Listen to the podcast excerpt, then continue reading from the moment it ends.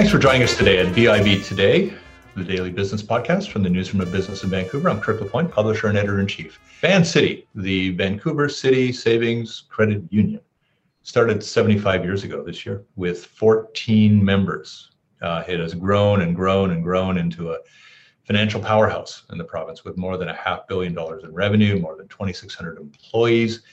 And of course, it's a bit of a different financial institution in that it expends enormous energy in community works in association with, uh, in some cases, leading social change.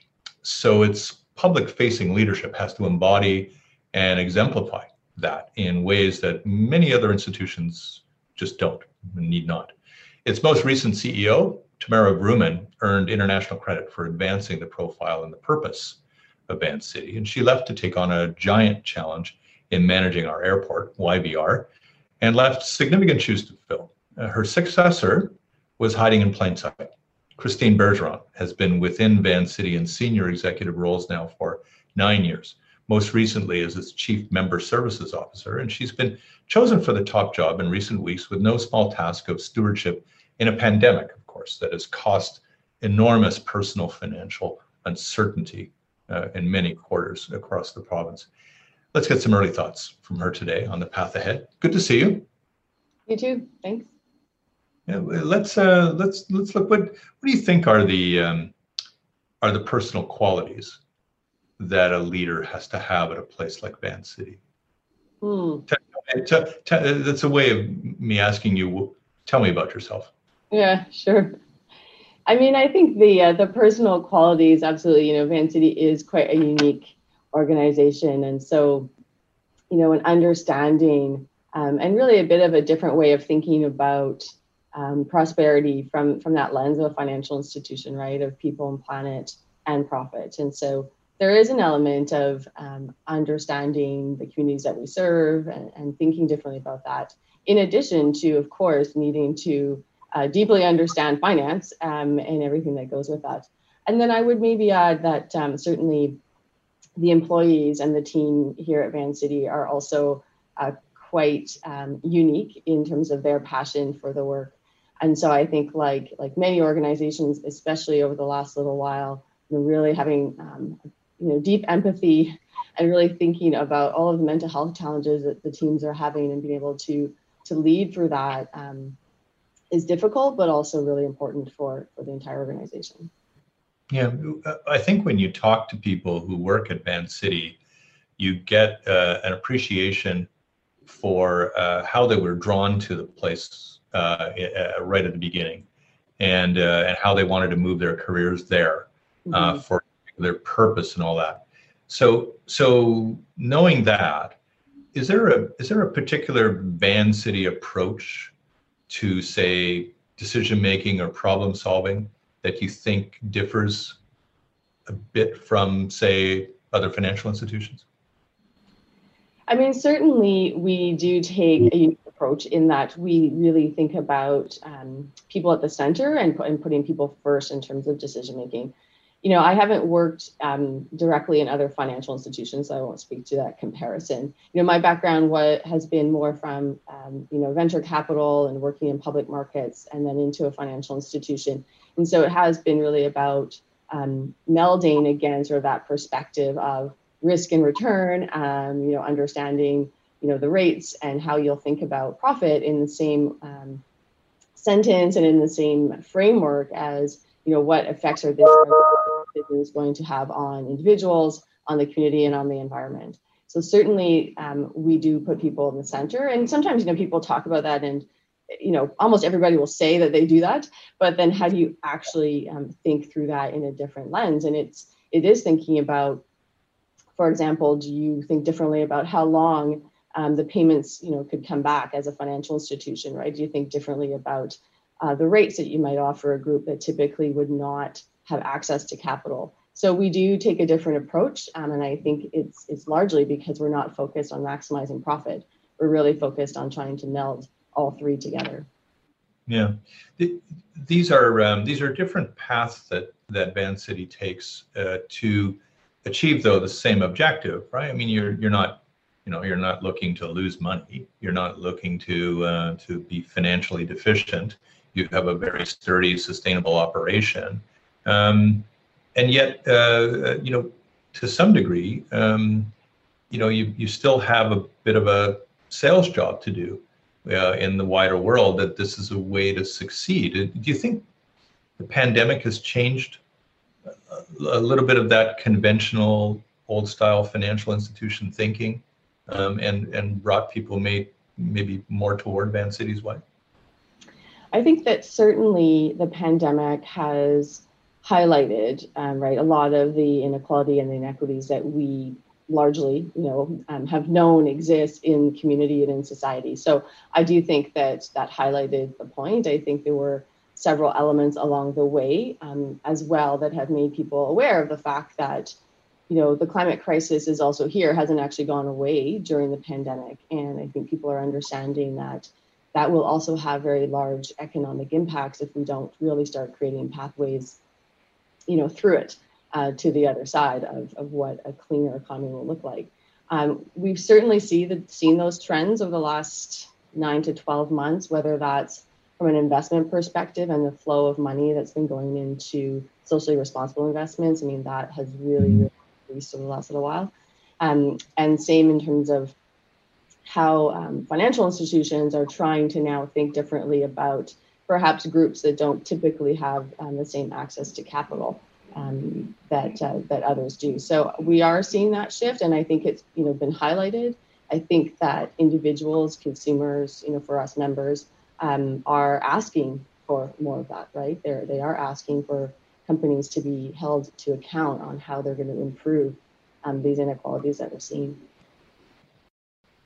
do you think then that it are the, are the members of Vancity, would you say, activists?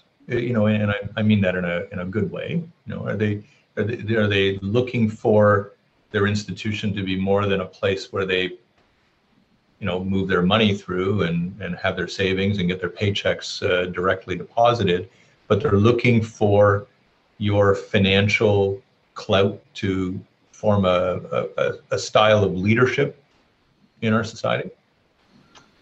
You know, of course, we have many different types of members, um, and and absolutely, we do as a financial institution need to provide products and services and ensure that their financial needs are met. Right. So, you know, we're very aware of that, and that's always part of our work. Um, and I do think that many of our members expect more from us. Yes, right. They they do expect us because we have and we will continue to do so you know go into community understand the gaps that are really there and and they know that we will do what we can as much as we can. Sometimes we do it very successfully and, and sometimes less so but to solve to provide products and services for those gaps. You know we tried to do that um, when covid first hit. You know uh, government was doing their best at putting in a lot of new programs but in doing so, you know, we were hearing directly from members in the community that there were gaps. You know, not everyone was getting caught in these programs, and some people were really unclear as to how their livelihood would be maintained right in the months ahead. And so we did look to create new products that would help a business pivot, as an example, where they didn't have to pay us, you know, six months in terms of the interest in order to give them time to retool and rethink it you know, we created another one that was really about bridging, you know, for those um, members who were maybe more solopreneurs or um, had their own, you know, like physios and those uh, others who couldn't quite, uh, you know, they weren't being captured by these government programs early on. Government has shifted over time, and you know, they've really captured you know, more of those individuals. But early on, it was trying to figure out what else do they need, right? We had heard from members that they couldn't, um, you know, government programs weren't in all the languages that they needed in order to be able to easily access the programs. So we worked with others in a partnership to help translate more of those programs. So again, just constantly trying to understand how do we help level the playing field for access and what gaps are there. So our members do want us to be doing that. We hear from them all the time on that. Um, so they want us to be thinking about that, and then they want us to be thinking about the long-term sustainability of our community. Um, and so we've you know, as you know, we, we have a track record of being very clear that the environment is super important. and our recent work has been hearing again from members that they want us to continue and to continue to do more. So for us, it's really around you know, with climate, it's also the effect of climate on people. And so we put out our new commitments again, in part um, from hearing from membership that they want us to continue to do more. So it's, it's very interesting that that in what has been uh, for some people one of the most arduous periods uh, that anyone can recall, uh, that your membership still is is signaling to you to not take your eyes off the longer term in this one. Uh, you know, get us through this, but don't drop the ball on the longer term things that we have directed the institution mm-hmm. to uh, to muster and all of that. Any surprise in that for you? Not really a surprise. You know, I think again, we have um, a wide variety of members, and absolutely some, you know, have been hit very, very hard by COVID, and they're really focused on getting through the day to day, right? So mm-hmm. we're really clear about, you know, making sure that we're there for them for those elements, like making sure we're doing deferrals and cutting fees. And there's a lot of our members who, you know, luckily are not feeling hit that way as well, right? And so yeah. they have perhaps more of the luxury of continuing to think longer term. And our view is our role is to think about both ends of those spectrum, right? That spectrum, and think about how do we serve this membership and how do we think long term on the one hand while also um, helping people day to day. So in a way, it's it does make it harder, but we really believe that that is ultimately our role, right? As a financial institution, we're aggregating all of that and doing our best to ensure the long term while really being there day to day. Yeah. I, I, want to ask a little bit of a question about the process, your your ascension into this role, because you you've had the role uh, in a in a, an interim way mm-hmm. uh, for a number of months uh, when Tamara Vrooman announced that she was going, and and you you took it on. I wonder if you can tell me a little bit about how that might have helped uh, to in two ways. You know, one, of course, help the organization understand that you were its logical next leader, but also maybe help you understand whether, in fact, you this is really what you wanted. Mm-hmm. Well, certainly, you know, certainly there's pieces that would perhaps help, and then of course it's it's difficult to come into an interim role in the middle of a pandemic. Um, you know, after um, a CEO who'd been here for many many years, um, right? Who who many have known. So um, certainly, I was very clear uh, that I was not looking to fill anyone's shoes. Um, my experience, if you try to fill someone else's shoes, you will trip. So that is certainly not uh, the intention. Um, but yes, I think that having been previously leading um, our lines of business as well as our key impact files, so our, our work in climate, our work on reconciliation, you know, there was, um, I think, good stability for the organization um, when I stepped into the interim role, right? I didn't need to learn uh, the organization um, again. And, uh, and especially given that portfolio, they're very core elements um, of our work. So I think that uh, that certainly helped the organization. And, and yes, of course, being in it helps you understand whether you want to continue or not. Um, and I would say as well that we, um, you know, we have a really strong um, team, uh, executive team, but it flows all the way through. And so certainly, uh, you know, you can have different outcomes in a transition. Um, and I would, you know, definitely give kudos to the whole team for for really ensuring that the organization felt um, that we were collectively, you know, moving in the same direction. Yeah.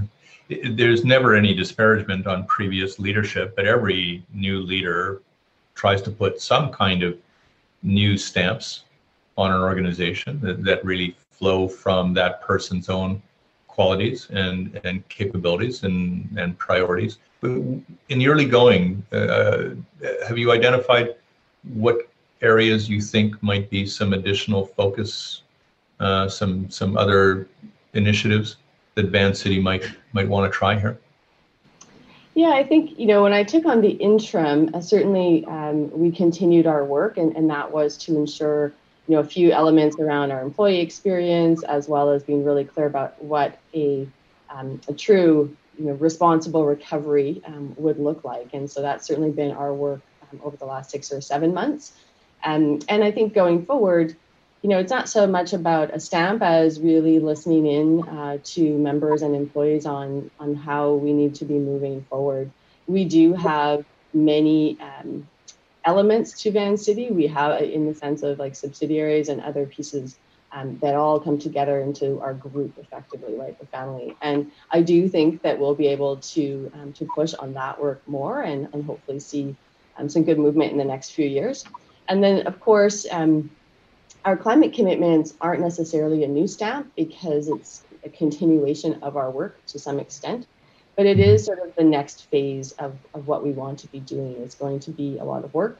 You know, we're aiming to get our mortgage portfolio to net zero by 2040. You know, we're working hard to get the data to show that. And again, some of that's a continuation, um, but we put out our commitments uh, just a few weeks ago. And so it is kind of that path forward, um, certainly with respect to climate, the effects of climate on people, and ensuring that no one's left behind as we transition uh, to a clean economy.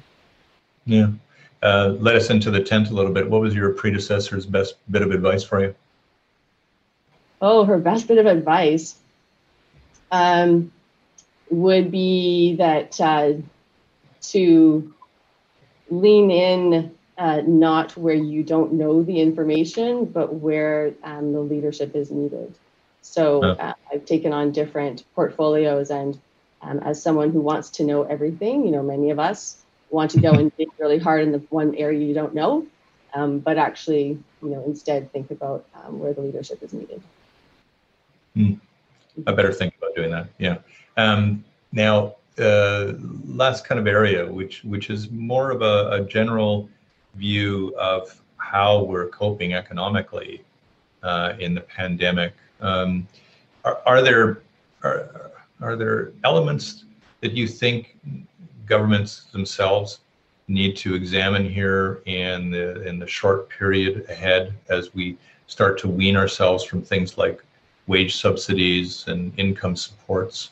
Um, you know, is there a is there a, a, an emerging idea that you think needs to take some hold in order that we build back better, as they say? Mm-hmm. You know, I think it's uh, so. Of course, there's across Canada, and then there's BC, where you know we have you know, different pockets, right, of economic activity, and BC's been doing well.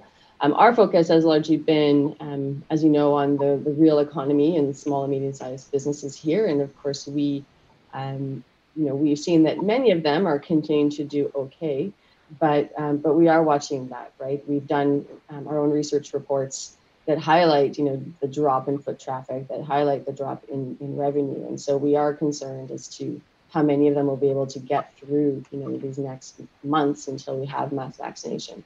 So that's one of our key areas of focus. And so to the question on government support, certainly what we've heard from small business owners, as an example, is not necessarily more lending options, right, in terms of like the debt that they need to take on. But, but actually what they said was, you know, could could we think of incentives or other ways to encourage local individuals to shop local? And how mm-hmm. can we do that? And how else do you think differently about some of these elements that come into place as an example? And then I think broadly in terms of you know building back better and thinking about um, building back differently perhaps is uh, certainly incentives and investment and, and some different legislative support for sectors that are needing to transition to the low carbon economy. Um, there are many groups you know, starting this work, and, and there's going to be a lot more needed to be done on pathways. But I do think the government um, and and they are starting to lean in there for sure. Um, can probably do more there as well. I mean, there's certainly other ways to also think right about the kinds of supports in place for for those whose jobs are going to be impacted. Um, and I think, you know, the same way they've been impacted through COVID, they'll likely also be impacted in a transition. You know, if they're if their sector or if their work starts to really shift, they need either different skills or possibly that sector actually changes completely. We're going to be needing to think about pathways, and government is certainly going to play a role there. Yeah. So, so you're now in a, a senior financial institutional executive position. And, and with that, I think uh, obviously comes a certain conferred responsibility to, to discuss the, the broader economy at all times. And I wonder if I can get bit of an early gauge from you about whether we we worried too much in the past about things like deficits and debt and whether now we have to relent on that and uh, reboot an awful lot of our systems in the economy, um, and and and do so at a bit of a cost mm-hmm. uh, to to straighten things away a lot better. Uh, you know, do do you have a do you have a take on something like that? I mean, I think what I would say is that you know a lot of the programs that were put in place that you know have now contributed to um, to the debt. I think at the time it was very unclear, right, how COVID was going to affect um, organizations and companies. So in retrospect, of course, there's, there's more perspective on that. But they mm-hmm. were sort of broad strokes, and we actually did some of that ourselves on a microcosm basis of like a broader stroke of just dropping fees for everyone, right? Mm-hmm. Because we weren't in a position to really say, we'll drop it simply here. We didn't know how that was going to unfold. So it's sort of a similar path. And I think that what certainly is needed going forward are targeted programs um, to ensure that the money is going to where it's needed. And, and certainly as a, a, broader statement, you know, myself as a taxpayer and others as consumers, you know, that seems to, I don't think anyone would argue, argue with that. But I think when you look back, that was very difficult to do right out of the gate. And so it is going to be a balance, right? You know, we, we do have um, a lot of that debt in place now. And I think going forward, it just needs to make sure it's being targeted to the right sectors. Do you um, do you think we're headed toward a kind of a universal income program in this country? Hmm. I'm not sure that that's um, necessarily going to be where where things land. I think we've seen um, certainly good examples, and we've seen a lot of the pros and cons. I'm I'm certainly not the expert on it. Um, so I, you know, I don't expect that that would necessarily be something that unfolds in the in the near term. Yeah, um, I, I, think I ask uh, almost every um, executive in the pandemic the same question, uh, and it's a personal one. But how do you take care of yourself during times like this? What's your self care strategy? Mm-hmm. Um, I tend to be simple on the one hand, but then of course it's hard to to do it. Uh, for me, it's really uh, fresh air and exercise, and and balancing that with family uh, time. So we try to do both together, um, whether that's uh, you know bike riding and running and the like. So for me, if I can get fresh air and exercise, I'm usually pretty good. Yeah. Probably, luckily, I suppose that uh, you know I'm able to do that and uh, and have been able to carve out time. well, if you're uh, doing ground level uh, running and cycling, it's actually not been a bad winter so far. Yeah, exactly. Yeah. I want to thank you for your time today. It's been really good to get some early thoughts from you, and, and I hope we keep the dialogue going as time goes on here to understand a little bit about where you're, you know, where you're directing the organization and how, in some ways, it it's bound to change you as well as a, as an executive as you the longer you're in it. But uh, Christine, thanks for your time today. Thanks very much. Christine Bergeron is the new president and CEO at Vancity. I'm Kirk LaPointe, publisher and editor in chief at Business in Vancouver. Thanks for watching today.